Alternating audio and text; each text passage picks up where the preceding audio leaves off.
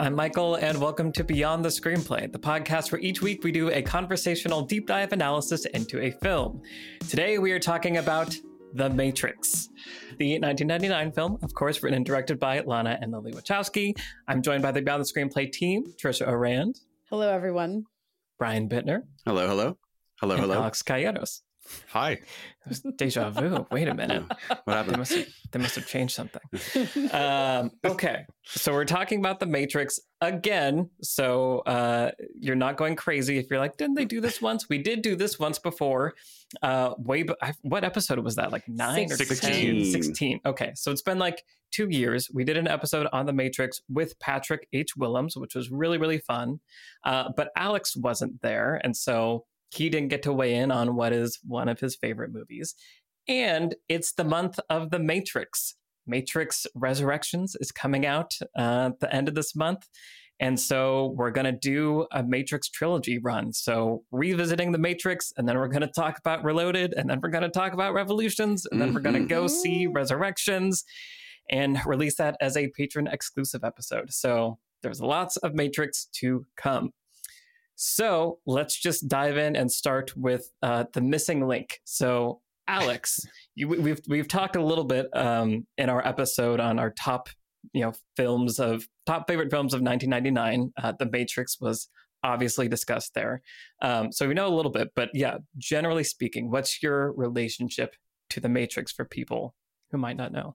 Yeah, man. It was my number one of 99. Uh, Mhm. Just it, that was so easy. It was my first, you know, thing on the list was obviously Matrix is number one. Um, and it it just, you know, it was as transformative in my filmmaking path as Jurassic Park. You know, Jurassic Park maybe was the seed that began it all. You know, the oh, I want to make movies, and the Matrix kind of exploded what like movies could be and what I could like aspire to in this medium because it just it's it's an impossible movie. Like like no movie should be able to accomplish all the things that this one film does in two hours. It, it seems impossible. And i think part of that impossibility it, it's almost like this just layered machine where it's it's got it's got this amazing perfect archetypal hero's journey story um, which just resonates with a mass audience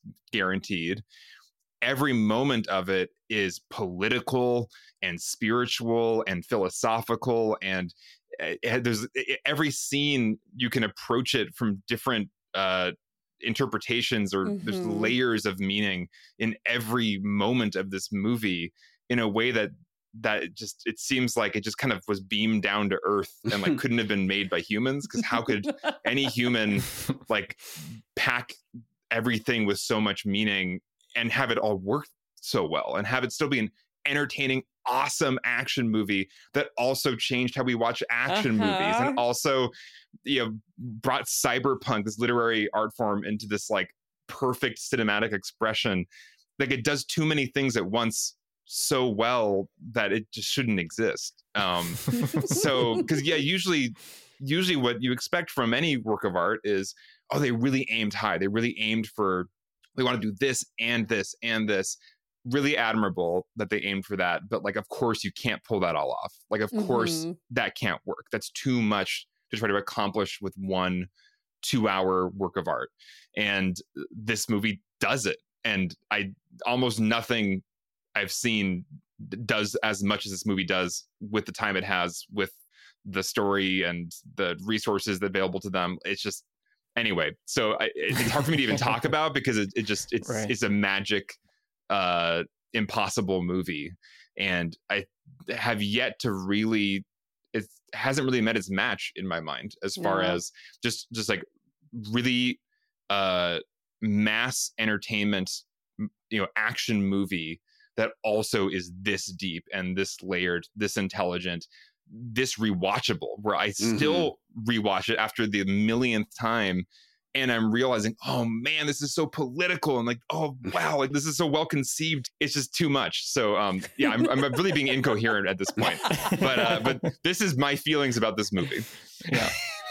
yeah, yeah. I mean, uh, you know, it's funny because I watched it twice in the past week or so, uh, also, just because I was like, yeah, I want to watch it again.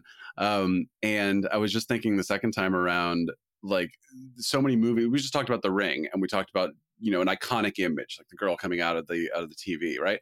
That happens in the last ten minutes of the movie, and it happens once, and like that's the thing you're waiting for when you watch the entire movie, right? The Matrix is like every scene, maybe I'll be I'll be generous, every other scene um, is is like something iconic, some iconic yep. line or some iconic yep. shot, and and some of them were were taken from other sources, right? Like the Matrix didn't invent literally everything it does, but it sure. also found a way to take things from those sources and put it into a, a big blockbuster movie and just make it so rewatchable, but also so iconic. Where like you're you're like, oh, I forgot. I was like waiting for this amazing scene, but I forgot this amazing scene is here too. And like that's that's what makes it so fun. And you you don't get that with a lot of movies. You get it with maybe some Star Wars and maybe you know some of the big like Indiana Jones, Back to the Future, whatever. You get some movies where it just feels like everything is iconic, and The Matrix is definitely one of those. I, I have a, a, slightly more coherent thought to add to my ramble. I think part of what also was so powerful about it at the age, you know, because how old were we when this came out? 12, 13. Yeah. So, yeah. so that is a very kind of, that's a formative developmental moment. Uh, you're yeah. becoming a young adult.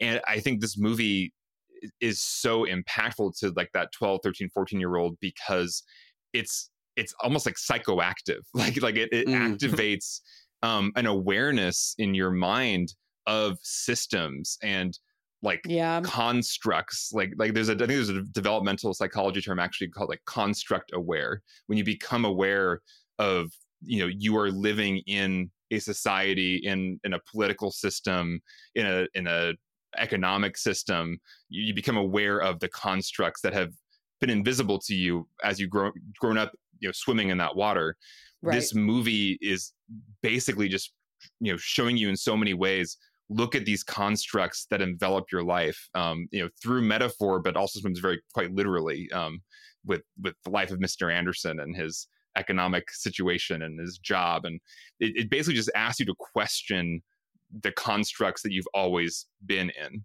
Um, and and i think that's a really like it's a mind-blowing thing when you're 13 to to have a movie so clearly open your mind up to that way of thinking um, so that that's that's Free part of your mind. Yeah, it's yeah. part of why it, I think it just like changed my life at that point, you know, beyond just my filmmaking. So jealous of people who were like were 13 when this movie came out. That just feels like the perfect age. I was like, you know, first year at college, kind of getting a little, um, you know, uh, what's kind of jaded, you know, and just sort of like, oh, this movie's cool, but like it's, but like to have been 13 just I can't can't imagine. yeah, when I think about this movie, or like the more that I sort of revisit it, and and how it's is so perfect, there's this uh, miraculous sort of efficiency and tightness to it all um, that doesn't feel simple. So it's kind of what you're saying, Alex, where it's like it's operating on a spiritual level, it's operating on like a, a psychological, philosophical level. It's also like being incredibly entertaining, just like on a basic plot, character, movie level. Like, in no scene am I ever confused? Am I ever lost? Does it feel like there's a stray or extra like line of dialogue that doesn't need to be there, right? Everything has just been like cut down to within an inch of its life. And yet, the way it's constructed, like so many of those lines are doing, you know, eight different things at the same time. They're offering you like this interesting philosophical idea while they're delivering exposition to you, while they're doing a character thing, while they're setting up something that's going to get paid off later, in addition to just like being like an iconic character moment or like performance moment for the actor. And so I think that's part of the reason why when you watch it, it's like no tiny bit or hair of it is is wasted it's all just loaded so much with like dramatic impact and meaning and it flies by is the other thing is that yeah. like yeah. it's so tight and like it just zips past you that you're never you never have the the even like a moment to take a breath, much less be bored, right? Mm. and so um, I think that also gives it its rewatchability where it's that layering where you, you're getting something new from the line where the first time you watched it you were getting the plot and the exposition. The second time you watched it you were getting the character thing. We're like oh my god morpheus feels this way right? When he says that. And then the third time you watch it you're like but wait how is that related to this like idea?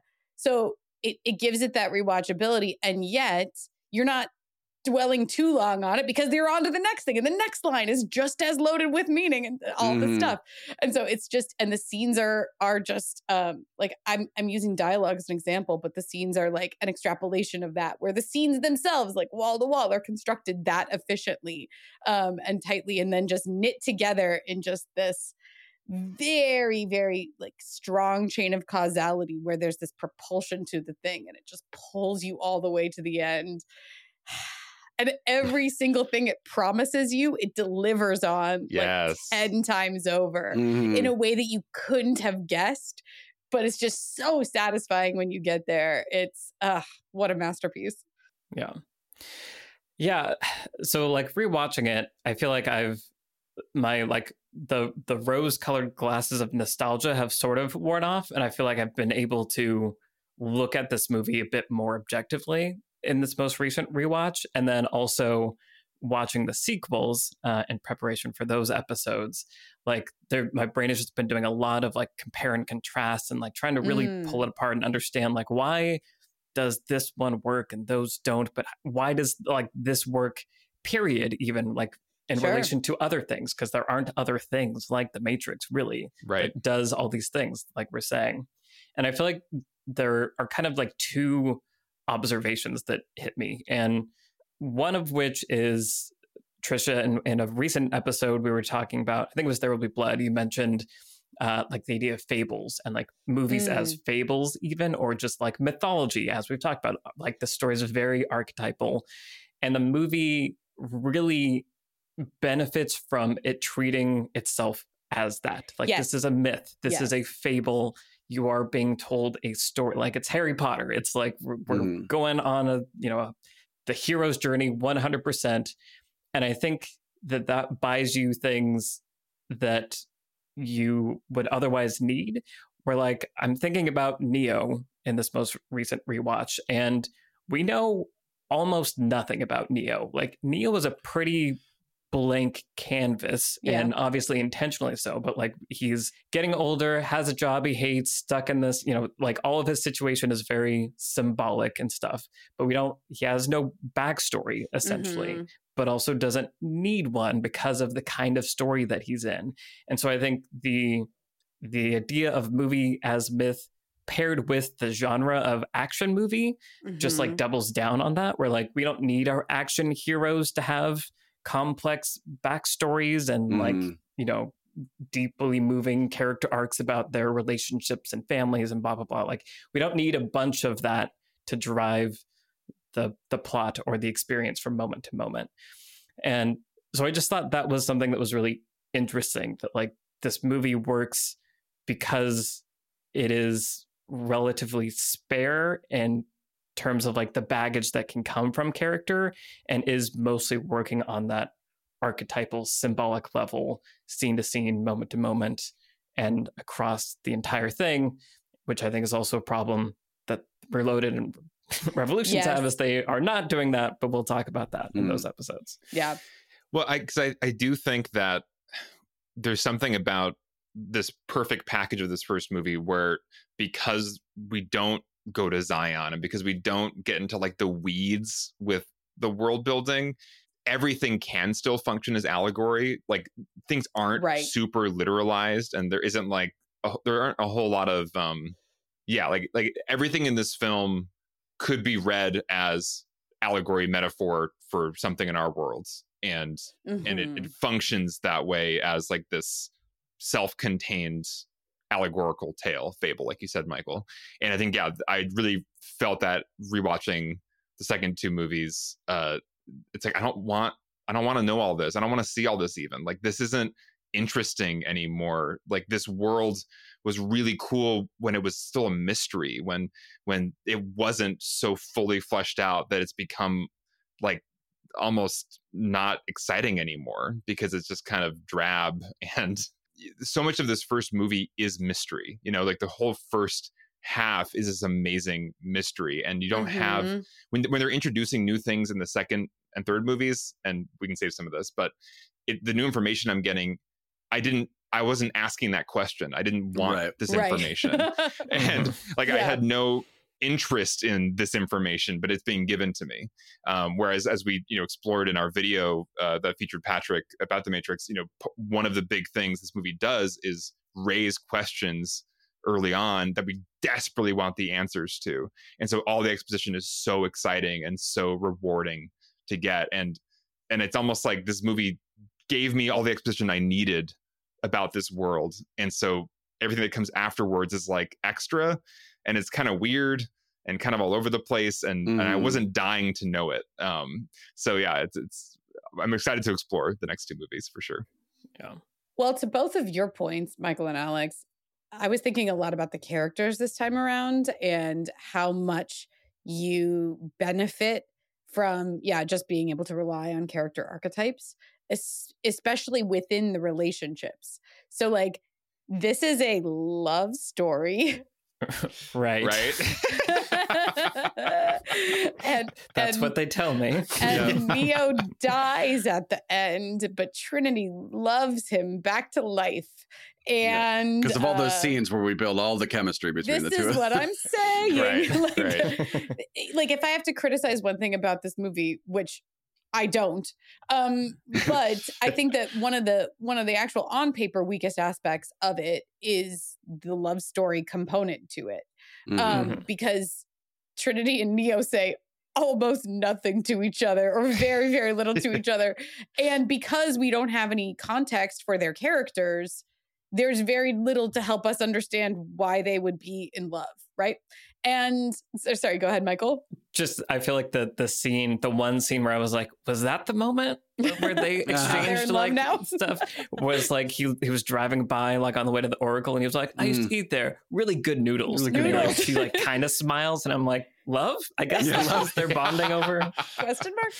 Yeah. Um, well, that's the whole thing is that you know we we are not offered context for their characters, and we know nothing about them outside of the Matrix. Um, and and like the you know the real world Matrix, the context of the Resistance, etc. Um, and ultimately, I think there are reasons why it works, but with any attempt to ground the characters I feel like the strings start to show in, you know, the problems with the with operating and archetypes. Um the astounding part is you don't notice uh most of most of the time that you watch this movie because you're just so caught up in the plot and the action and actually the primary relationship is really kind of between Neo and Morpheus anyway. right Um, Mhm. it's not really between Neo and Trinity. Uh, and there are a number of other reasons I think it works, not the least of which is that you have Cypher there to be like the creep version in the Mhm. triangle where you're like hate him wish you could be with with neo um instead trinity. So that's another big part. You know cypher's also this like judas archetype right? He's just the betrayer.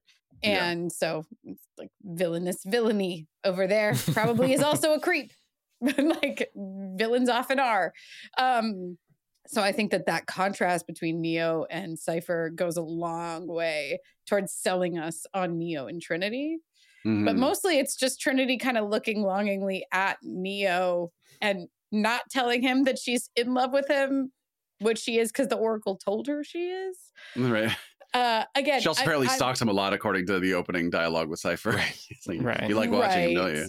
Yeah, exactly. No, and, and that's the thing is that like I'm I'm gonna go ahead and like pull this apart and critique it, but it's astounding that you might not even think about it, or like I, you know, didn't think about it until probably, the 18th time I watched this. Mhm. Um, that it is based on nothing, nothing whatsoever at all, and yet the entire climax hinge point of the movie comes down to Trinity just saying she loves him. wow.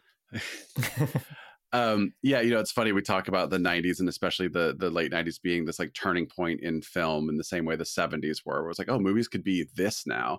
Um and i feel like it's interesting to look at what things feel like they feel very modern when you watch them now and what things feel like a sort of kind of hangover from the previous decades. And the well of course the hero and like female lead are going to end up together at the end is like kind of just a thing that happened in movies, you know, in like action yep. movies and stuff. And it just, it didn't have to be earned. It was just like, well, of course it happens. And then now that feels so weird and like, like such a bygone thing. So I, so it almost feels like it's, it's astounding that you can still watch The Matrix today and so much of it feels modern. But there are things like that that feel like, oh yeah, I guess maybe 99, maybe that didn't feel quite as weird as it does now. Uh, but it, it definitely feels weird now. Yeah. Yeah. Well, and I think that it, again, to its credit, because it's working in this mythological archetypal thing, you know, what when I'm watching it, if I think too literally about it, I'm like, yeah, wait, what? She's in love with him. Why? But I feel like because all the characters are these archetypes, it almost feels like she's just in love with like the one, the like one, the idea yeah. of mm. hope and like future. And so I feel like there's enough like wiggle room with that and then you do see them you know break into the building together and they have some like cool teamwork and stuff that like i feel like when they murder actual humans together right, right. i mean they're all just batteries when they commit a mass shooting yeah. in the lobby the lobby scene like is really hard for me to watch now well the like, beginning of it especially i would yeah. Mm. be okay with them like removing that scene from the movie actually which 13 year old me would have flipped out if he'd heard me say that because right. that was 13 year old me like favorite scene um, but yeah they are just like they're murdering people anyway when you need mealtime inspiration, it's worth shopping Kroger, where you'll find over 30,000 mouthwatering choices that excite your inner foodie. And no matter what tasty choice you make, you'll enjoy our everyday low prices, plus extra ways to save, like digital coupons worth over $600 each week. You can also save up to $1 off per gallon at the pump with fuel points. More savings and more inspiring flavors make shopping Kroger worth it every time. Kroger, fresh for everyone. Fuel restrictions apply. I want to come back to the lobby scene and all set pieces. Like, I think we just need yes. to have a conversation about like yes. set pieces and how this movie is a masterclass in constructing set pieces. Um, but I had one other, a few other thoughts about Trinity and why she rules so hard, and and and I think that that's probably a why we like her and Neo, or like we buy her and Neo together. Um, and the movie does an interesting POV thing by opening up with Trinity. And right. like, you know, we we uh, sort of covered the opening when we talked to Pat, but we didn't really talk about what it does for us in our relationship as an audience to Trinity. Um, and you know, I think Pat mentioned like what we can tell from the opening, like on paper, is that she did something illegal and she kills a lot of people, but we like her anyway. Mm-hmm. and. I think that that's really critical that we like her anyway. And I think that putting us in um the position of watching this like it's kind of just like a classic underdog situation, mm. right? Where it's like one person who what we see her doing that's illegal is doesn't seem to be harming anybody, right? We've heard her talking on the computer or whatever to Cypher. Um, but she's just sitting at a computer in a dark and empty room. Cops swarm in there to get her, too many of them, right? And then like this these really slimy like you know FBI looking agents show up um and they're everyone is just like the most boorish masculine stereotype of like a cop or an FBI agent. And she's just one little girl and they say it exactly like that. Like i think my men can handle one little girl. No and... lieutenants your men are already dead. Perfect a plus. Um, but immediately, it's it's that context around the arrest because all of that is something we hear and see before we see Trinity kicking ass, right? Mm. And mm-hmm. so it kind of puts us on her side of like we think we know how this scene should go, we think we know how it would go, and these guys are all jerks and then we have Trinity by herself on the other side. And we want to see her get out of it, right? We want to see her succeed. And so I think there is something very critical about like that character dynamic. And then putting us in her corner in the first couple minutes of the movie is really essential to make us fall in love with her. And I think that if we fall in love with her and we fall in love with Neo, we do the work of falling them in love with each other. All right. And and we yeah. don't need to make the movie do it. Does that make sense? Yeah, yeah. sure. Totally. Totally. Um Yeah, I mean, e- even something as simple as think about rewriting one line uh, where she says, "Are there any agents?" and he says, "Yes," and she goes, "God damn it!" You know, like she is like that is like you're saying, Trisha. We're like, oh, she's she's worried. You know, like we are. Mhm. Think about if you just rewrote that line for her to be like, "I can handle it." Or something like that. Then it's like, oh, is this a bad guy? Is this someone that we're not right. supposed Right. to like? But it's like the movie is telling us this is a character who is who is fearing for her life right now, and you don't know whether she's good or bad, but you know that you that the movie is sort of saying you are supposed to care about her. Yes. Yeah. Well, and uh, obviously the performances do so much Of in this movie. And the other moment that I think about in that sequence is when she flies through the air and rolls down the stairs and then like has her guns out and she's like, get up, Trinity. Like Mhm. she's having to psych herself up to like keep going. Yeah. Is like doing even more of like what you're saying, Brian, of like she is clearly very concerned and the underdog thing, like you're saying, Trish, is very palpable. And after seeing her do all that stuff, you're like, yeah, get up. I want to see what's going to happen next. So yeah, I feel like the performances from her, and then obviously everybody in you know Morgan, not Morgan Freeman, Laurence Fishburne. Sorry, I started to say Morpheus and it became Morgan Freeman. Laurence Fishburne, uh, Joey Pants, etc. Like there's so much commitment by all of the actors in all of the roles to make us believe in that world because you really feel like they believe. And you know, I believe that Laurence Fishburne has been running around, teach like yanking people out of the matrix and running them Mhm. through simulations and like doing this for like, you know, how many months, years it's been going on. Um, so I feel like that's just obviously in a movie this good, that's always going to be one of the things that elevates it is really good performances. And Carrie-Anne Moss is amazing as Trinity, Yeah. obviously. Well, and just to say this is that you are not uh you're not taking that big of a gamble in some ways by writing an archetypal movie because by definition of making a movie, you are going to cast human beings in archetypal roles. So, like on paper, these characters might be essentially flat. But if you cast human beings to play them and like you, you know, give the actors the space to like embody uh these characters and like I guarantee you Carrie-Anne Moss and, and Laurence Fishburne and everybody they have like you know all the all the stuff we're saying is not in this movie is not in this movie but is probably in their heads you know when they're doing like all the backstory kind of stuff or context kind of stuff.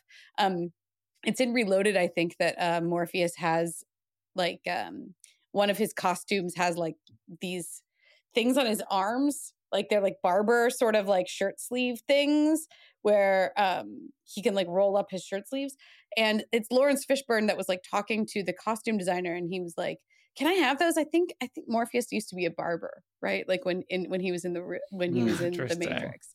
And so you know it doesn't it doesn't it's not in the text like it's just in Laurence Fishburne's head canon about His shaved head that his way that character he- is a Yeah, barber. sure the way that he plays the character right but i, I i'm just like it, i as a screenwriter am heartened by this movie where it's like yeah i don't actually necessarily need to do the work if it's going to be distracting in the text but if you cast people who are really going to do the work before they show up on set and do the performance then you're going to get something magical and special anyway because a really good actor can embody even something that's essentially archetypal and that, and that is why Keanu Reeves is so perfect, Yes, especially in this first yes. movie, because he is really great at being overwhelmed hacker dude who is just Mhm. trying to take in all this information and is just genuinely overwhelmed for most of the story. First by just the situation he finds himself in, and then by the responsibility and the pressure of being the one, not being the one. Oh crap! Morpheus's life is in my hands. What do I do about that? He's kind of in this like decision paralysis and overwhelm for most of the movie Mhm. and Keanu Reeves plays that really well. You know, it, it, you you kind of want like an actor who's not too um coming on too strong. You know, somebody who's who's kind of more passive and receptive. Uh, and but then he looks amazing in those fight scenes. So he he really checks all the boxes for this movie. And once again, in Reloaded and Revo- and uh, Revolutions, it feels like Neo is now needing to go to more complex places and go maybe on a more dramatic character arc, and he's still playing it all pretty you know, Mm. I don't know, like chill. Yeah. Yeah. Um, and that that is a, a problem. Uh, but in this first movie, it's perfect. Yeah, I mean, I, we'll we'll talk about Yeah. them for sure. But there's all kinds of performance Things. directing things that yeah are going on there. But but I, f- I feel like the other thing to to kind of round out the, the the character thing is that like you know when something is archetypal and used well, as we're saying, we don't need all that backstory and complexity because often like at the end of the day, a character is like the context that they're in and their choices in their given situation. Yes. And we always know in this movie Neo's situation and like what's happening. Like we understand the things he's being pushed and pulled from. So when he's deciding, I'm going to turn and fight Smith, it doesn't matter what he was doing when he was five and that he had a toy that he fell in love, like whatever. That doesn't matter. In this story, we're only concerned about like these Right. big choices, and we always have a handle on each character's uh, objective and the obstacles and the context, or we have questions around those, but they're the right questions where it's like Cypher, he seems bad. What's he up to? What's going to happen? What's Trinity's secret? So, like, we have the curiosity and we have the fundamentals, and they're like rock solid in every scene. And I think that's why you never feel like you need more from the characters. exactly. Yeah, definitely. Um, and and there is the sort of distant hills thing going on where there there are these little clues about things that we don't fully get. So there's more questions in our Mhm. head, like you know you were saying the costume, Trisha, um, or even the the get up Trinity. It's like that line doesn't need to be there, but that line is just giving us that little extra information about about Trinity. A line I think about maybe once a month uh, is is when the two agents walk in uh, and Agent Smith is like leaning over Morpheus and he goes, "What Oh, were yeah. you doing?" What were you doing? right and Yeah. like I, but like the fact so like this is now telling us that there is this disconnect between smith and the normal agents because they're all like part of the same program but two of them don't understand what the other one was doing so that's kind of giving us a little clue um and uh and, and the other thing i was really appreciating is people talk about this as being like one of the most stylized movies ever and it's surprisingly restrained when you really when you really look at any given scene of the movie there's not you know it could it was so it could have been so easy for them to like put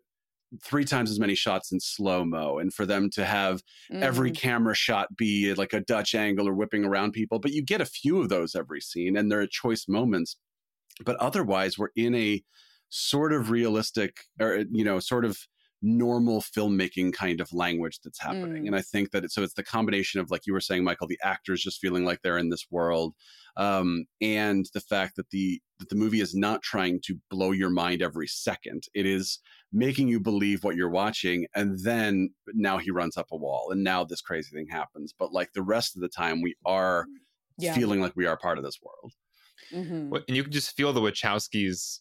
They just draw from everything, you know. So they're Yep. drawing from all of film history, and that's part of why a lot of the film does feel almost classic in the way it's shot. It's it, you know they're they're Yeah. doing some cool noir stuff. They're they're shooting things uh, that are harkening to different eras in film history, but not in the way that's beating you over the head. They're just using the best techniques from everybody to tell this story. And you know, one thing that may set this movie apart from the next two is also just the fact that they had to storyboard out every single frame to Mm. ease the studio's fears about these new, relatively newcomer directors taking on this big budget action movie. So they, you know, they hired. There's the whole story about they they they got these like Marvel comic book guys to to actually draw every single frame of this movie, and that's basically what ended up on screen. And and I think you know being forced to go through a process like that, you can tell. You can just tell that this was Yeah. every shot did have this much thought put into it. It wasn't just kind of they didn't wing it on set, you know. And Right. and then it goes into the editing too, which we could talk about. But the editing is pristine in this. Yeah. Like there's like there's no cut that I would change. Like they, they're down to the frame. The ed, the edits are correct, and the way one shot flows to the next, and the way scenes transition between each other is just like Yep. an incredible flow. You, you you never get bumped out of the movie by the edit. It's always just pitch perfect. Totally. Yeah, I was really appreciating that this time around too, where it's like if Neo is seeing something for the first time, then the camera is going to stay with him. We are going to kind of take everything in, which is obviously normal filmmaking language. But then then we earn the right for the edit to be like, boom, now we're on the next scene. Boom, now like you already know how he gets from point A to point B. So boom, now we're in this new place. And yeah, the editing just always feels like it's doing, like you said, Alex, the right thing. Like it's like it's it's meandering when it should meander and it's jumping when it should jump. Mm. Right. Well, like, yeah, having to balance all of those things of just, you know, what editing is basically is like creating a good experience, but also conveying information, but keeping everyone like grounded in the physical reality, like that it's doing all the, just like everything in this movie, it's doing all of those things at once in a way that's so smooth.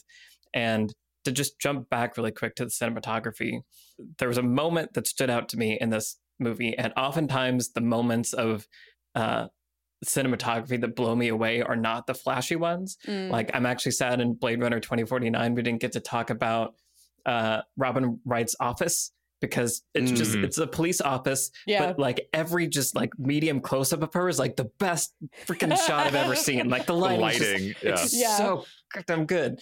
Uh, and for in this movie, it was toward the end when Neo's like, "We got to go in to save Morpheus," and Trinity's like, "That's crazy." And it's just these like close ups back and forth, but like the shot of Trinity is just so gorgeous. Like, yes. When she's when she steps forward and she's like giving him her speech, it's it's like the best moment ever. and it's I I think it's also the kind of thing that wasn't common, you know, and then like a summer action blockbuster doesn't have this kind of low key, high contrast noir lighting where yes, there's a key light and you can see her face, but the rest of it is, is in shadow. But there's this like little like blue rim light, and it's the color is letting you know where you are in the like. There's just ah, ah, God, there's just so much going on visually in the filmmaking that is elevating it while saying while staying like we're saying elegant and simple and classic so that when it does go into frickin' bullet time it has earned the right to blow your mind and so it does just add another layer on top of all this. Another way the movie, I think, is restrained when it needs to be and then explodes at the right time is with music. And Yes, you know, the, yes. the movie isn't necessarily wall to wall in your face music at all. There's a lot of really quiet sections, a lot of you know scenes without music. And then when it does explode, it just gives you that thrill. And I'm thinking of this same scene when when when you know Neo says, "I'm going back in," Mhm. and Trinity is like, "No, I'm going with you." And then like that music kicks in with like the kind of like the Terminator, like, like Yeah. percussion-y. yeah, like hammer being hit, and metallic. Yeah. Something. yeah, and it's just the best thing ever. Yeah. um, but but yeah, and and the, the the Don Davis soundtrack is so interesting because it's not like anything else. It's not like a Hans Zimmer score. It's not like a John Williams score. It, it, it feels like it just came out of this movie and couldn't have come out of any other movie. Yeah, this movie at times are some of like the most iconic soundscapes to me are the ones that are blending the music and what could be like maybe Mm. diegetic sound. Mm. And so it's like the those little metallic like kind of things where you know the, the agents are there or like um you know when the mirror is kind of like It's like a coming shimmery back sound. together. Yeah, Yeah. thank you. what that what I didn't do a good job. Like I thought I No, that was nailed it there. Yeah, thank you. Um yeah, those kinds of sounds are the ones that are like burned into my brain. Mm. Or um there's a shot right before they're going to torture Morpheus and the camera pans across the torture instruments. And first of all, it pans sideways, which is like how dare you? Like mm-hmm. instead of going, you know, normally looking down and going this way across the instruments, it's like going like vertically across the Mhm. instrument panel or whatever of like all the different torture devices that they No, have right. or those clean, you know, silver meta- metallic Right, uh, dentist office what- looking basically, yeah. But but there's a sound in the soundtrack Yes. that's another one of those like sort of metallic sounding shrieks Right. almost. It's like across that.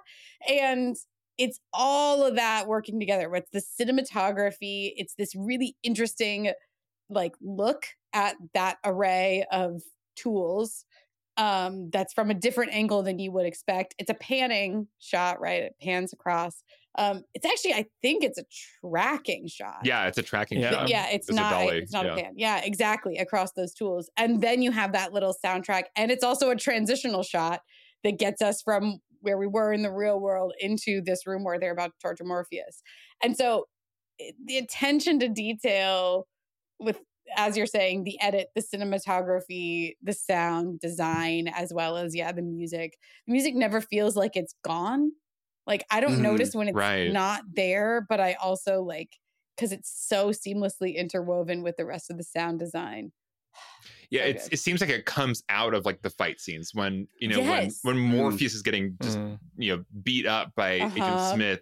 It almost feels like the music is coming out of there punching each other, but it's it's it's like a it's It's fully beneath it, yeah. it's fully integrated. Yeah. Right. Yeah, it's it's unusual. Uh, you know, the music people think of immediately with this movie is existing music, Meat Beat Manifesto and the Propellerheads during the lobby Mhm. scene. You yeah, know, yeah. um, and and those are those are like perfect scores to those moments. But then you also have, as you said, you have someone doing an actual score of this movie, and the way that those things kind of go off each other because the like you said, the Don Davis score is very like metallic and horn, like brass sectiony. You know, the- the the one I always think of is when he uh Neo wakes up um you know for the first time and he's looking at all the battery people and yes. he like looks down and the, and it's just one note it's like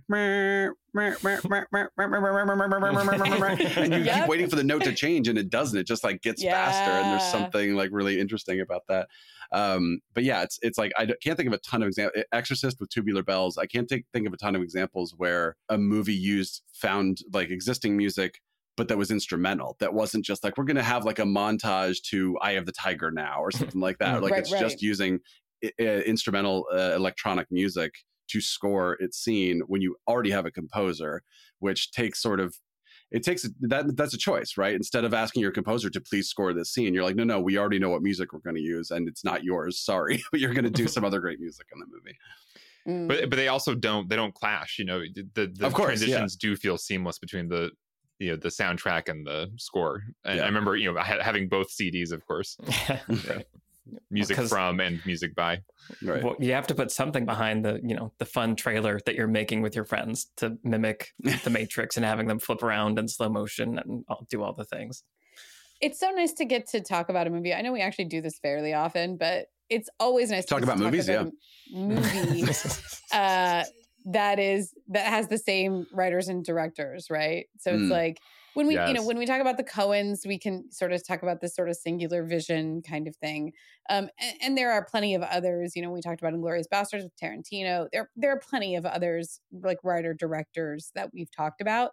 Um, but it is, I feel like there's this uh you know sort of shroud of mystery when you have a different writer than you have a director Mhm. and where you just are like where did that decision get made? Where did that line get cut? Where did that you know scene come from? And with a film like this it feels all of a piece. It feels wholly realized and we know that that's true right? Because we know that it all came out of the same two brains which is just a really cool and again eh, drawing on influences upon influences upon Mhm. influences. It's a very literate movie um and it and it feels that way when you watch it too which is like you you sometimes can feel like you're in on the on the reference or like in on where that shot came from a little bit if if you are a film fan. But yeah it's it's really cool. You feel like you're in the hands of somebody super just really really confident filmmakers from the very opening frame of this.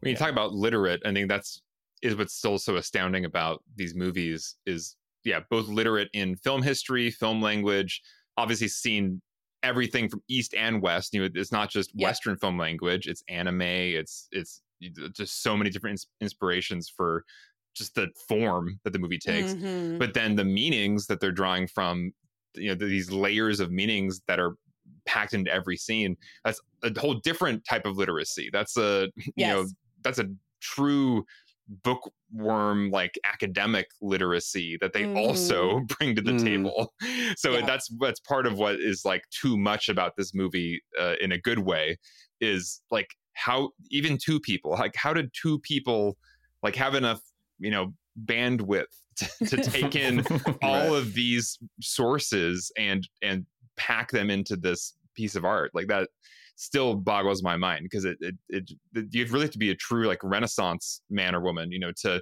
to to be interested in this many things to this depth to then Yeah. And to then be able to translate. it yeah Yes, there you go. The Right. translate piece Yeah. is the is the really hard piece too. Right. right.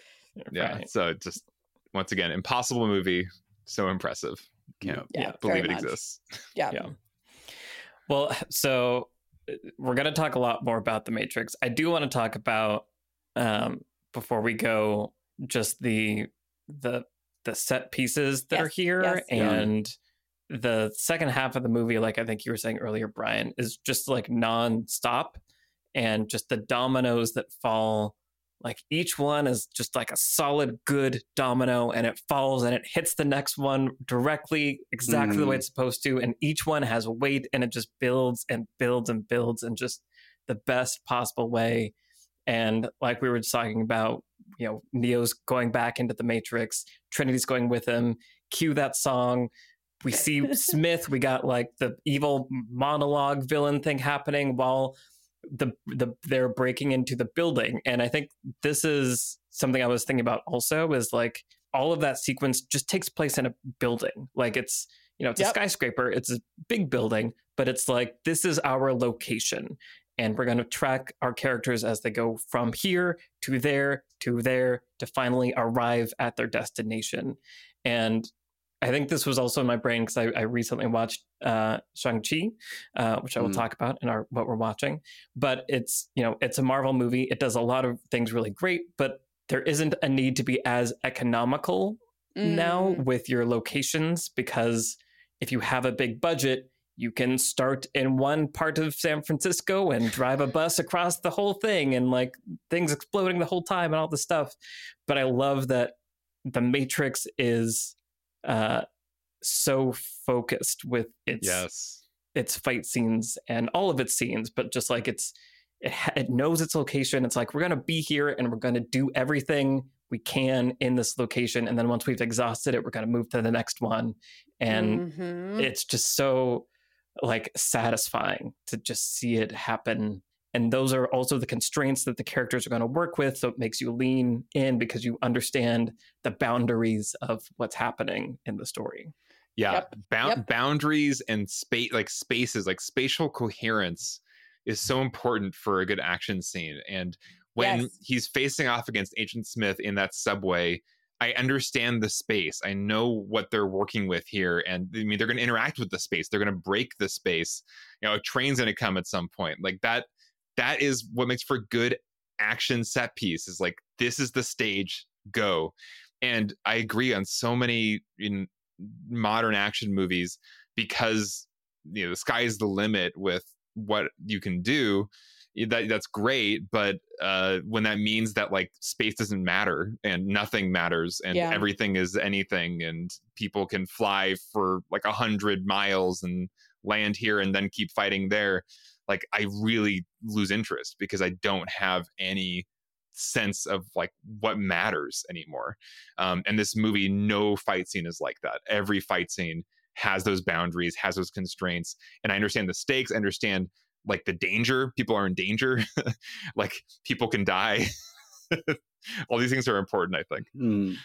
Well, and the locations of the different action set pieces are also operating on kind of like a thematic Yep. character level as well.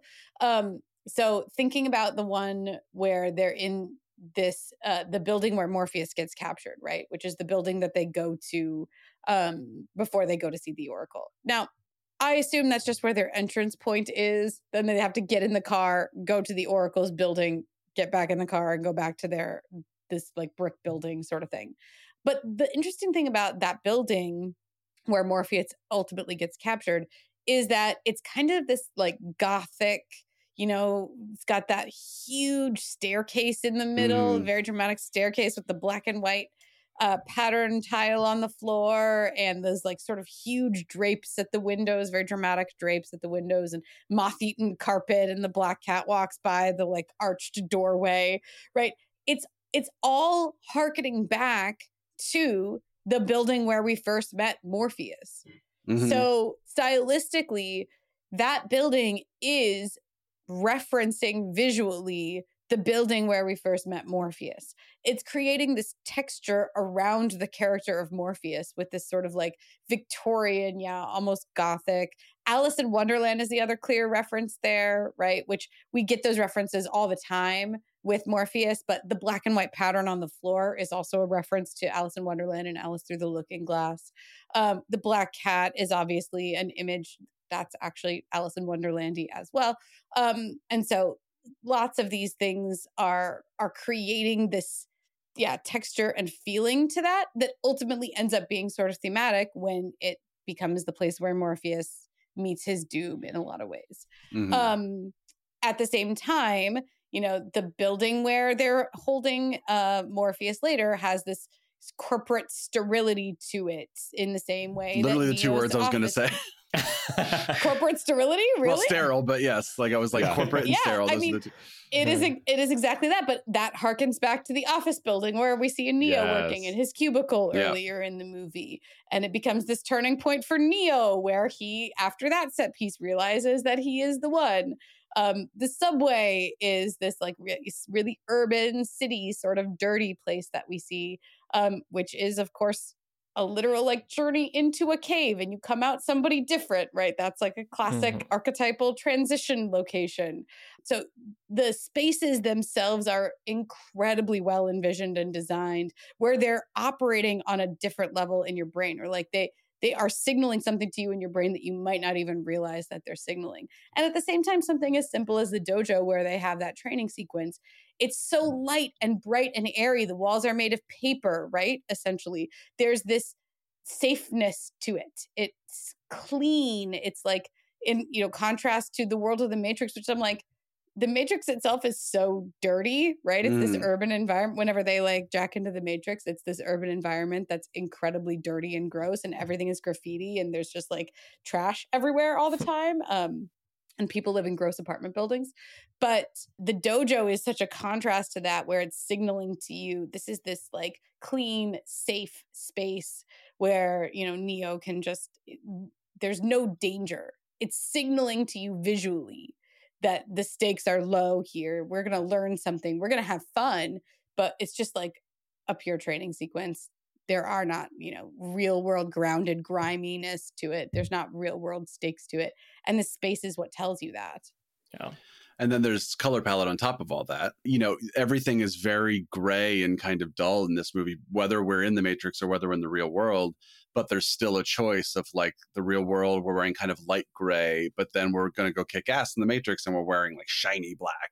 Um, Yeah. and the people in the Matrix, when they're just like wandering the streets, they are all wearing black and white. But then there's an occasional like woman in a red coat or you know then eventually the woman in the red dress and the red pill Mhm. you know and then of course there's the computer green over everything and it's just there's a very clear and that'll be interesting to talk about with the sequels too there's a very clear choice Definitely. about um uh, uh, d- d- with all the colors and you know everything basically every art direction thing there's a very clear choice being made Yeah, for sure. And we will next week with Matrix Reloaded. For now, let's go into lessons we're going to take away from the Matrix.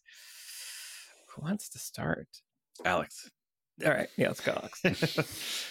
um yeah my lesson is is really about originality and like what that even means Mm. because this movie we all think of as it's so incredibly original like where did this come from you know I, I keep saying this is impossible but really what it is is a result of what i mentioned earlier which is the wachowskis are incredibly well read they've Mhm. they've seen so many uh they, they have a huge literacy in all these different art forms and you know comics and film and literature and philosophy and relig- like world religions like Yep. they really have taken so much in and they're doing this remix of all of it putting it all to very specific use in in crafting this what strikes us as an incredibly original like hero's journey. Um but every image every reference came from somewhere. And i think you know if your goal is to be an original filmmaker to be an original creator you want to put something new into the world really what that I think actually means is you need to take in a lot from history, from just a wide range of art forms and disciplines, and embody all of that and channel it into your work. Um, and that's when things feel really original because you're you're taking kind of like this sum of human knowledge up to this point, uh, whatever has interested you the most, whatever you gravitate towards, you've kind of like taken it all into yourself, and then you can channel into it into uh, something that is new and yet uh, has a firm foundation from all these various sources. And I think part of why the Matrix is is a remarkable integration of things is because they're not just stuck in Western traditions or Eastern traditions. Like they're bringing like a, it's almost like a global what like wealth of knowledge to to this movie um and so it just hits differently. It just hits differently when you've got kung fu in the sci-fi like terminator movie and you just it's all there and it all fits also like they, they didn't just shove things in kind of anachronistically like like it like it makes sense that in the matrix you can kind of fly and it makes sense in the matrix that you can do this spin in the air that is physically impossible because the whole point is that it's a computer simulation you can break the rules. So it's just what a what a brilliant way to take you know if if you're the wachowskis and you are into so many different things what a brilliant concept to come up with to be able to put everything you love into one movie um, and you can just feel the love in this film. Like you, yeah. you don't make a movie like this unless you just are so passionate about every element in it. Um, so yeah originality i think is really just very clever remixing and uh, you can't remix until you've actually taken in a lot of different things. Um, so so take in a lot of different things. Read watch movies you know go to museums do it all. And if you haven't seen Bound, which was the Wachowskis mm. movie before this one, I really, really and you and if you love The Matrix, then why haven't you seen Bound? But like it's a really interesting look into the Wachowskis' brains before they made The Matrix. And there's a lot of prototypical stuff that you can tell they were interested in that was just sort of like raw material that they just kind of put into Bound. And Bound is like sort of a crime thriller um Eh, but it, it definitely inhabits a world that is really similar to the matrix in some ways.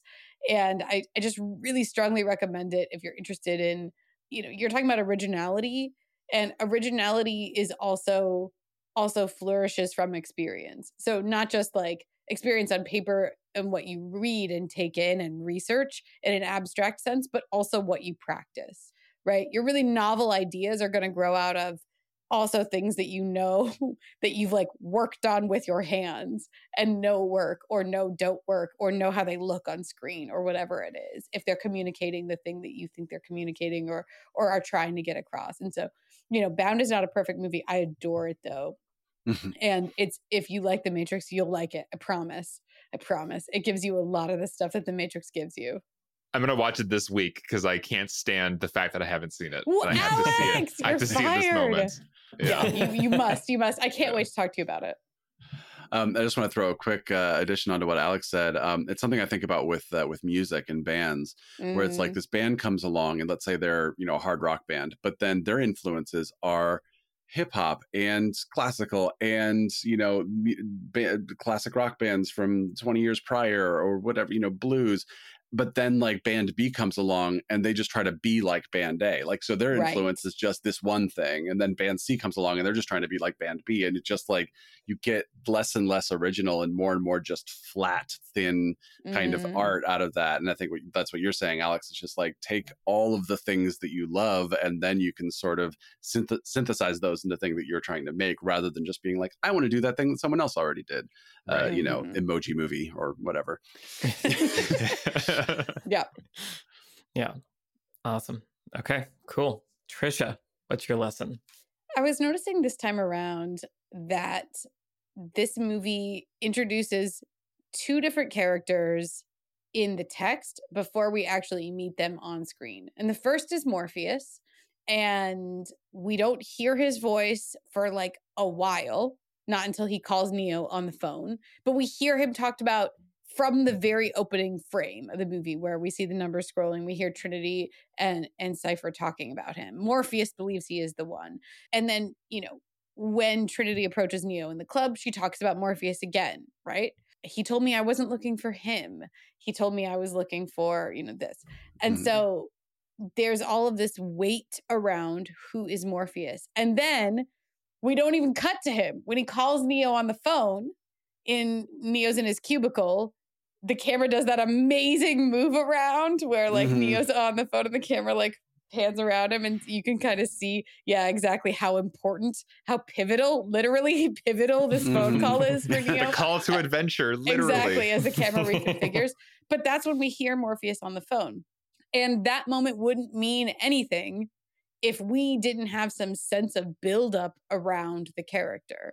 And then when we meet Morpheus finally in real life the hype is just so high for Neo and for us who is he going to be it creates this myth around Morpheus as this great mentor archetype, right? Where it's almost in like, you're not the same Gandalf who did this and that. And he's like, yes, I am that Gandalf. And you're like, oh my Mhm. God, really?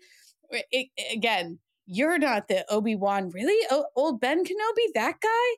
It's all the same thing, right? This great They even do that with Trinity in the in the in the club scene. Like, oh, you're the Trinity who hacked Yep. such and such. Mm, Yeah. mhm. Exactly. Um, but yeah, the mentor archetype is made more powerful when we have some context around it in the world to create a level of reverence from the central character for the mentor. Now, we also hear about this with the Oracle, and I think the Oracle is like just as effective, if not even more so, because she's so enigmatic and like if Morpheus, it, it works on the back of the Morpheus archetype too. It's like, this is the only person Morpheus really believes in. And like, the Oracle told me this, and I fully believe the Oracle. She's never wrong. And uh, she knows everything. She freed the first of us, or whatever it was, or she was there from the beginning. Whatever those, you know, lines around the Oracle are. And they save it and save it and save it until the midpoint. Even Cypher's like, if if he really is the one, then why hasn't Morpheus taken him to see the Oracle? Trinity's Mm. like, well, sh- well, he'll take him when he when he's ready. You know, again, it's just this build up and build up and build up, and it all funnels into that scene, which is the mid po- midpoint Mhm. for Neo's character, where he's in the room with the Oracle. He doesn't have any idea what to expect. We don't have any idea what to expect, and yet the scene is weighted with expectation and meaning. And the closer we get to it, the more it's built up and up and up. Right, where we know Mm. Trinity's secret is something to do with the Oracle, and Morpheus doesn't even want to hear what the Oracle tells him, and it's like, ah, what she told you was for you alone right? Right. It's all just this sort of cryptic thing that pours into we utterly believe everything the Oracle says. And the writing of that scene with the Oracle, I could talk about for literally hours. It's And so, there's so many scenes we didn't talk about. it's Like, so yeah. amazing. My new favorite line from the movie is from that scene where she says, "I can see why she likes you," and, and Neo says, "Who?" And she goes, Mhm. "Not too bright though." her Right. performance. Her So- performance is is Oh. it's pitch exquisite. perfect. Yeah. Yeah, Yeah. exactly. I'm just thinking though, like imagine building up to Morpheus the way they do, and then you get there and it's like Topher Grace Uh, in like a tracksuit or something. No, but the the scene with the Oracle only really works because of all of the context that we have around it. And so Mhm. it's brilliantly executed and the performances are amazing. The dialogue is written with just the perfect amount of fun and also like gravity and it's just this beautiful scene. But we have to trust the Oracle implicitly. We have to be on Morpheus's side, on Neo's side. All of our hopes are hanging in this room, hoping to hear that he is the one. And it's just, again, the benefit of an archetype is you can introduce them off screen, you can build it up off screen, you can create a sense of meaning off screen, and it'll give you that impact. And so if you have the patience to then save the introduction for later and later, especially in the case of the Oracle, it really works. Yeah. Yeah. It's God, it's so good. How did it happen? How did this movie happen? It's no one even knows. Yeah. That's impossible. Um, whoa. Uh, yeah. I have nothing to add. Brian, what's your lesson? Um, so I was thinking about what like why cool things are cool and uh, like why in this movie like what makes something cool and not just oh it's fashionable or something because you know if a if you put something someone in a certain pea coat or something 20 years later that may look stupid right like when you watch a sci-fi movie from the 60s Pea coats are wearing, classic. They always look good, Brian. sure yeah and, and that's you know Bad you are using something that's like maybe earned earned timelessness already but Sure. you know you watch like a sci-fi movie from the 60s and they're wearing tinfoil or something and you're just like Right, "God, right. looks so dumb and maybe at the time it looked cool it probably didn't but um but like that's just sort of you're kind of taking a risk with those choices. Like i hope this car or this like outfit looks cool in 50 years. I have no idea but it looks cool today so let's go for it. Um but then i was thinking about the other ways where the movie sort of i was like what what are the things that bother me? What are the things that i love?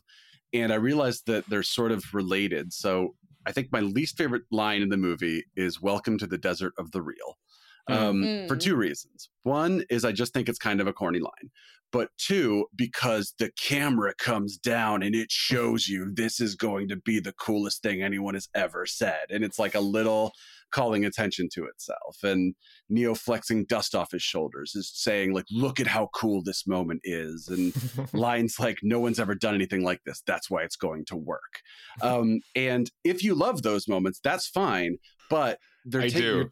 But you're taking a risk that someone may not love that moment right? You're like you're sort of putting it all out there um, and you know and a lot of the movies we love do that lord of the rings or something. You're you're putting yourself out there and some people are going to love it and it's going to be for them and some people are going to recoil at those things because they're like oh that that didn't work for me and now i'm kind of taken out of it for a moment.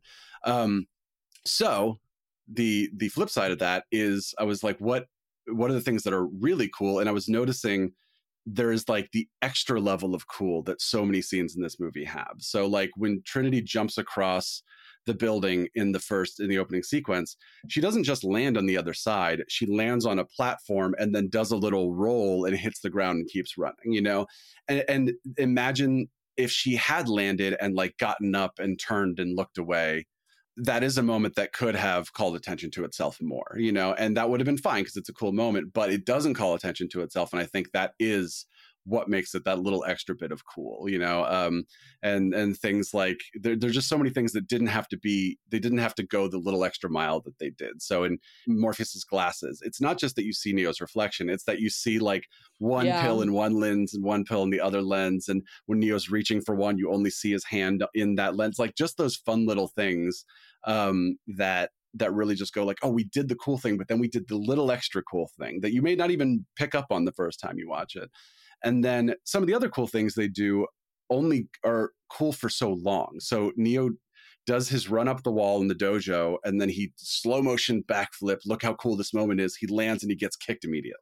Right. And or when he's dodging bullets, he dodges like three or four bullets and then he gets hit by the next two. And he Yeah. Trinity has to save him.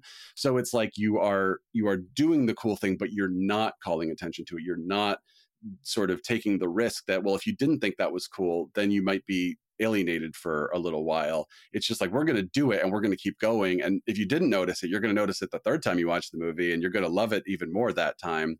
But it's you know it's kind of like laughing at your own joke, right? Like like I'm going to laugh at my own joke, hoping no one else laughs, or, or hoping someone else laughs. But if nobody else does, I'm the only person who laughed at my joke, and like that is a weird kind of thing that I'm currently doing.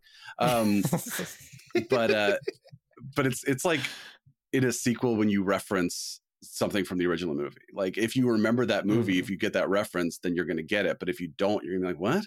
Like, oh, I hope there's no clowns there. Crickets, because I didn't see the first movie in five years, so I don't remember what the hell you're talking about. But then you get those little references that are just sort of like subtle, and you're like, oh, I appreciate. I saw it. I didn't. The person next to you didn't see the movie, the first movie. They didn't get it, but they don't have to because the, it's fine. So yeah, my lesson after all that is add more cool to your scene and then remove anything that makes it seem like you're trying to be cool. So just make your effort seem effortless. Go do that.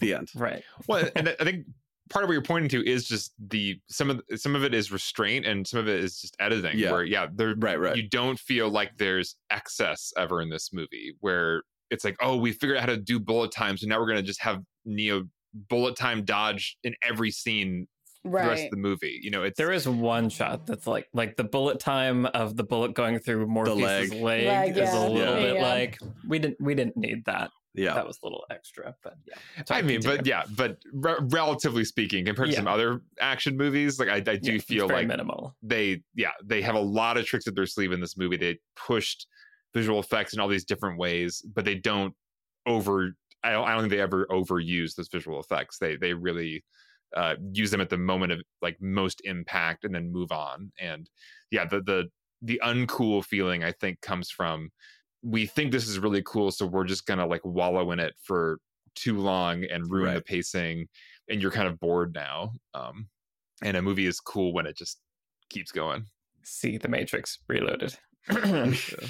And there is a construction around the coolness of the characters where it's like Yes. there's this they're the the digital projection of themselves right so like the way they look in the matrix with like their shiny like leather trench coats and and their cool sunglasses all the time and the you know the fact that they're just like walking around with like a trench coat full of guns and bombs and stuff that kind of like uh you know with this sort of very grim expression on their faces and or just you know utter dispassion about being the most badass people in the world.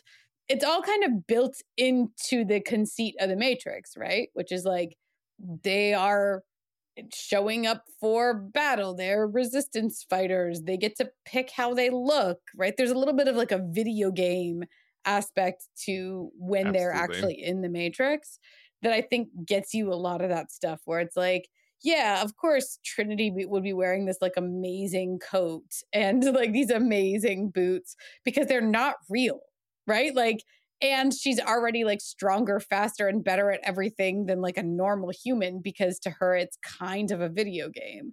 So, like, you know, she, there's this like badassery sort of built into the plot around like some of that stuff. So I think you, I think that gets you some stuff too, just in terms of like how stuff looks and like characters that have swagger to them. Mhm. when it's also it's like a zen swagger like when you look at like apoc Yeah. and switch like there's Oh, just kind of like a there's like a calmness to them when they're like just kind of doing a roll and then just like firing their gun dispassionately across a row of people or whatever it's it's there's kind of like this this zen infused throughout the action scenes where it's like we're just focused we're just focused and we're not freaking out about this And think about how like what a weirdo mouse looks like in the real world with his like goofy hat and everything his like Yeah. Holden Caulfield dumb hat. And then think it how think about how he looks in the real world, right? Where he like kind of is a cool or I'm sorry, in the In the Matrix. Matrix. Where he's kind of a cool dude in the Matrix and he's like got his huge enormous guns that he's gonna, you know, use to mow down a bunch of agents right before he dies.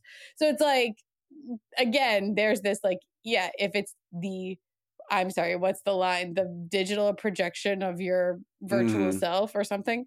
Um, if it is, then you're obviously going to get to make yourself cooler than you are. Yeah, I think there's like a, a whole interesting conversation that we had about like coolness and what is cool. And like you're saying, Brian, it's like you have to put a lot of effort into looking like you didn't put any effort into being cool. right Uh, and I, I feel like we can come back to all of this in in Reloaded and re- re- Revolutions. Revolutions. Revolutions. Um, One of these days we'll remember.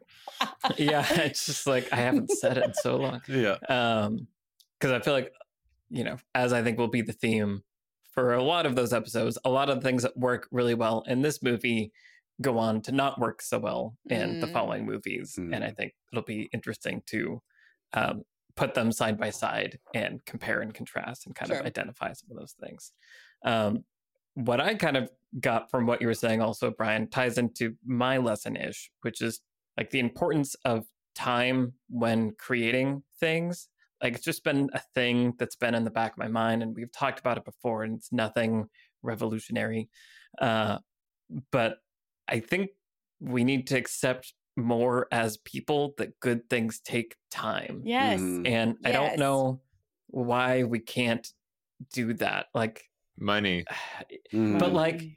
Money can happen later too and if you plan your money you can always have the money now you just got to offset the things a little anyway it's, it all is the way it is but watching this movie, like you were saying, Alex, you can feel like the love. There's like artist, like this movie feels like it was lived in and embodied and thought through and ironed a million times before being served. And that's why we're still talking about it 20 years ago and still amazed mm. by it and why there are those little details that you're pointing out brian that make it cool that make it that extra little bit of thing that's like oh wow this was like special and yeah quality takes time and that's not revolutionary but i think it's good to be reminded of that and that was just something i was thinking about when watching this again it was like i'm so glad that it took the time that it did to make this movie. Mm-hmm. And I think I'm also thinking about watching TV seasons and, you know, people can have years to work on a pilot, but then it's like, okay, mm. now go write a season or go yep. write right. another True Detective season. season. two. Yeah. Right. we need it. We need it next year. So you have yeah. a tenth of the time that you had before. Mm. Um, anyway, so I think that's just a, a good thing to say out loud occasionally. Good things take time.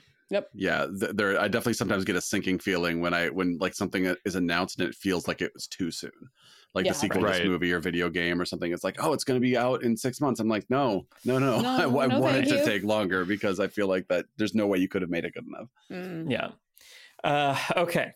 What have you guys been watching? I'm actually going to start uh, because, and I I lied earlier when I said I was going to talk about Shang Chi. I'm not. I'm going to talk about Vox again because mm. of what you guys were just talking about. Okay. So talked about Vox explained, I think on our No Country um, episode, but they do different like series. So there's a whole Vox series just on the mind. So it's called The Mind Explained. And season two basically like released shortly after I talked about it last one. And so I've been gobbling it up. So it's really good for all the reasons that I've talked about before, but this series focuses on the brain and how the mind works and what we know about it. And uh, it's narrated by Julianne Moore, and which is lovely. She's so great. The five episodes of this season are How to Focus, The Teenage Brain, Personality, creativity and brainwashing. I haven't watched brainwashing yet, but uh, personality was interesting. And I thought about Alex and Trisha, you guys, because they talk a little bit about personality tests mm. uh, and the things that are valid or less valid, but the more widely accepted way of like categorizing people. And it was just, it was a very thoughtful, methodical exploration of all of it as they do. So I think you guys would like that episode a lot. But the episode on creativity uh, was really interesting and basically was getting at all the things that you guys were talking about of like what what actually is creativity? How do you get into a mode where you are doing it like you were saying alex like remixing being able to hold things and find new ways to put things together that create something new but it requires a very certain kind of you know mode to be in and there are ways you can create it and but also it's not always good to be in that mode and there's just this like magical balance and anyway all the things that i love like it's it's talking about cool emotional creative personality things but also with like you know the backing of research and what do we actually know? Like left brain right brain is a thing we say that's not actually how things work so rather than just say that let's actually talk about how it works and now we hmm. can be hmm. informed as we move forward and blah blah blah so the mind explained on nice. netflix highly recommend. I like it. Fascinating. Trisha, what have you been watching? So, um, I have had the pleasure now to write a couple of different movies uh, that have been made and star the actor Michael Paré. And uh, if you're not familiar with Michael Paré, he was a, a fairly successful actor uh, in the 80s, especially. And I had a movie that came uh, that I wrote that starred him in one of the lead roles that came out last year. That is a Christmas film. So uh, if you haven't caught it yet, you can rent it in the holiday season this year. It is called Middleton Christmas. you can just go ahead and rent it on Amazon. Anyway, it stars Michael Paré. So uh, I actually decided to go back and watch one of Michael Paré's earlier movies uh, that I had not seen. And so I saw the movie Streets of Fire, which is from 1984. It is a Walter Hill directed, written and directed movie. Uh, Walter Hill, of course, being the creator of The Warriors, another 80s classic. And uh, Streets of Fire is Michael Paré, Diane Lane, Willem Dafoe, Rick Moranis, uh, Bill Paxton in a small role. It is Whoa. what a joy. Uh, Ed Begley Jr., of course. Um, it's it's just uh, it's a movie sort of in the vein like a dys- dystopian city urban thing, like The Warriors. Diane Lane plays like a 80s rocker, like kind of singer performer, and she gets kidnapped by Willem Dafoe and his biker gang. And then her ex boyfriend, Michael Paré, is going to come save her. Rick Moranis is like her manager. Um, anyway, listen, there's a lot to unpack about this movie. it is, I'm not going to say it's as good as The Warriors, but if you like The Warriors, you might like this.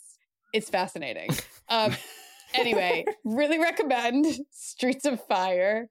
Uh, if you want to see Michael Paré in one of his greatest roles ever, I'd say it's probably his second greatest role. Uh, Middleton Christmas is probably the peak of, Of his course. career. Yeah. That goes without saying. Yeah. And I have a new movie coming out with him as well, um, which I'll keep you guys updated the minute it actually comes out. But I wrote another film uh, for him that's a, a monster movie that should be dropping out pretty soon. Oh, okay, Sweet. I'm excited. Um, yeah, looking at the taglines of Streets of Fire is really fascinating on IMDb. Uh, Tonight is what it means to be young. Yep. Enter a world where street gangs rule and violence is real. A rock and roll Asterisk, fable. Not real at all. You're about to enter a world unlike any you've ever seen before, where rock and roll is king, where the only law is a loaded gun, where the beautiful, the brutal, the brutal, and the brave will have the ultimate showdown. okay, those last great. two are very accurate. Yeah. It's a rock and roll fable is like a very accurate. Like it's so Nice. stylized. It's all shot on a set. It's all very much like a fable and uh you know, it's like it's like 80s but everyone is dressed like they're in the 1950s and they're sort of like talking in 50 slang, but it's like also Mm. the most 80s thing you've ever seen. Anyway, um Streets of Fire. Trailer is amazing. Awesome. Yeah, just watch the trailer. Honestly, you'll get most of it for fun. But uh anyway, uh Yeah. really enjoyed it. Enjoyed that experience. So Excellent. Cool. Okay. Streets of Fire. Brian, what have you been watching? Uh, so I've gone down a rabbit hole of documentaries about musicians. Um, Ah. It's started when uh, HBO just released Jagged, which is the history of Alanis Morissette's Jagged Little Pill, nice. uh, which I highly recommend. It's about her coming to stardom in the first place, but then also how the album got made and sort of everything around it. And it's her in present day talking, but also older interviews. And then I was like, I'm going to keep this train going. So um, then I'd been really wanting to watch uh, the Nina Simone documentary, What Happened to Simone, and the Dolly Parton documentary, Here I Am, both of which are on Netflix. So I watched both of those, and they're both fantastic and just like really informative. Um, I am currently watching The Beatles Get Back, but it's made by Peter Mhm. Jackson. So instead of a movie, it's a nine hour trilogy. Um, Nine so I have only made it to to Sam and Frodo leaving on the boat. Uh, so I have two more two more epics to go. Um, but then the one that I wanted to focus on was uh, Kurt Cobain montage montage of Heck, um, Mm. which is on HBO Max, and it's interesting. The, the when the documentaries match the their subject, you know, the Nina Simone documentary is sort of solemn, and the Dolly Parton documentary is just a blast. it's just like so much fun to watch. Um, and this really is uh, maybe of any documentary I've ever seen, the one that the most just it uses the form to cap to really capture what it is trying to do. Uh, so it's part normal documentary, you know, Chris Novoselic, Courtney Love, uh, Kurt Cobain's mom, like telling stories and that kind of thing, the sort of normal documentary stuff. And then sometimes it's just a music video where it's you're hearing a song and you are watching just like footage and photos and stuff. Then Mhm. there are Kurt's audio diaries um, that he had kept, some of which from when he was like 15, and they animate uh, the the footage basically. So you are Hmm. seeing an animation of a 15 year old Kurt Cobain like playing his guitar while you are hearing real audio of 15 year old Kurt Cobain, which is really fascinating. Um, and then sometimes they're just uncut stretches of home footage of like they're in the bathroom and they're having a conversation about something for two minutes. Um, so it really and it gets dark when his life gets dark, and it really like it's it's really heartbreaking to watch. So I actually don't recommend it if you are just sort of curious about Kurt Cobain and his life, like there are probably better documentaries, or go read like a Wikipedia page or something.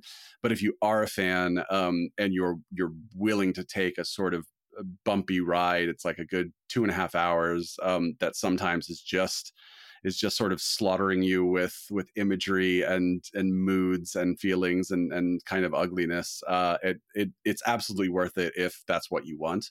Um, because mm. I was just I was just like a mess by the end of it and just really heartbroken. So uh, I recommend wow. all of everything I said, but that was the one that I wanted to kind of call attention to because it just felt like it was such a different approach to making a documentary about someone's life. Nice. That sounds intense, but awesome. Yeah. Yeah. Cool. Awesome. Uh, and Alex, what have you been watching? Well, it's something that I want to watch um, because I've been wanting to go back and revisit some Werner Herzog documentaries. Uh, mm. He his documentaries always just hit this like really magical sweet spot for me of you can't quite tell what's real, what's not real. Whereas he kind of like blurring the lines between fiction and uh, mm-hmm. nonfiction and yet he's always capturing some like essential truth about his subjects or about a situation. Um, you know, my favorite one of his is uh, called Encounters at the End of the World, which is essentially he just goes to Antarctica and just talks to people who like live there for all or part of the year and just explores these like weird surreal places and like what are these people doing? Are they diving under the ice for some reason for some scientific reason. What are they trying to do here? The cold all... is madness.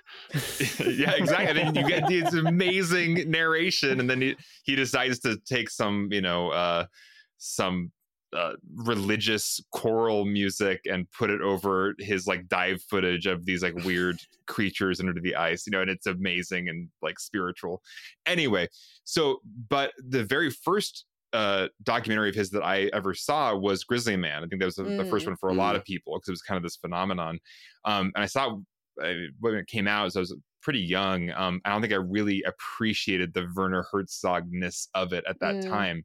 So I was really happy to see that it is uh, it is currently on Mubi because I really want to rewatch it with my adult, you know, Werner Herzog uh, perspective uh, and really soak it in for you know what it is, as opposed to when I first thought I was like, why does this narrator have this accent? And what is what is this documentary? but now i understand. Now i can get into that wavelength and i'm very excited to revisit it. So yeah. that is currently on Mubi and i was very excited to see that. Yeah mm-hmm. i need to see it. trip. Because i feel like i've only heard you talk about it which was also a trip but like yeah i've never actually watched it so i need to watch it. Nice. Uh, but yes, so this episode of Beyond the Screenplay is sponsored by Mubi, which is the curated streaming service featuring exceptional films from all across the world. Uh, so yeah, so they have documentaries like Grizzly Man. Also on Mubi right now is The Graduate, which if you mm. haven't seen it, I have a what sneaking feeling. with you? yeah, and I think there are probably some young people oh, listening that probably be. have not seen The Graduate. And I have just one word for you, just one word: Mubi which is a joke you'll get when you sign up and watch The Graduate. Um, but they also do like really fun collections. So like for Halloween, there's they had John Carpenter's uh, like a double billing. So mm. Escape from New York, which I've never mm-hmm. seen, but mm-hmm. played Metal Gear Solid, so I kind of know a little bit about. Uh, and then yeah, there's a Terrence Malick double feature happening. Also, I cannot mm. wait to watch that Terrence Malick double feature because I actually love To the Wonder, and the double feature has more really? of the Javier Bardem storyline from To the Wonder, which I'm obsessed with and wish there was more of. And so I cannot wait to watch that. Hold on, I have not seen To the Wonder, and I'm oh a Malick fan, so uh, now I have to watch that as well on Mubi. Yes, yes, you do so many wonderful things to find on Mubi, and they've always supported the podcast, supported the show. Uh, so we are big fans of them on many levels. Obviously, they are our overlords. oh boy. Uh, anyway, you can get 30 days of Mubi for free when you sign up at Mubi.com slash beyond the screenplay. Uh, so head there to get a whole month of cinema for free. It's great. There's lots of things to check out. This has been our conversation on The Matrix, beginning our our month of Matrix here. Uh, I feel like we covered some good ground on The Matrix. Lots I think there's more. stuff there's lots more. I think we can come back and circle back as we move forward into Reloaded and Revolutions, and we'll see. We'll see about Resurrections. Yeah. We'll I want to hear what how you guys are feeling about it, but uh, maybe we'll start off the next episode with with that with the It's a good idea. temperature taking of how we Yeah. how we're feeling going into this new one. Yeah. There's so much to talk about. yes, as as always. Um, okay. Uh, yeah, we want to say a big thank you, as always, of course, to the patrons that make this possible. Uh, thank you, everyone, for listening. Thank you to our producer, Vince Major. I'm Michael Tucker, and I've been joined today by Trisha Rand, Brian Bittner, and Alex Kalogiannis. Our Twitter handles are in the show notes. Send us a tweet that's like a GIF of the Matrix. That's always fun. We like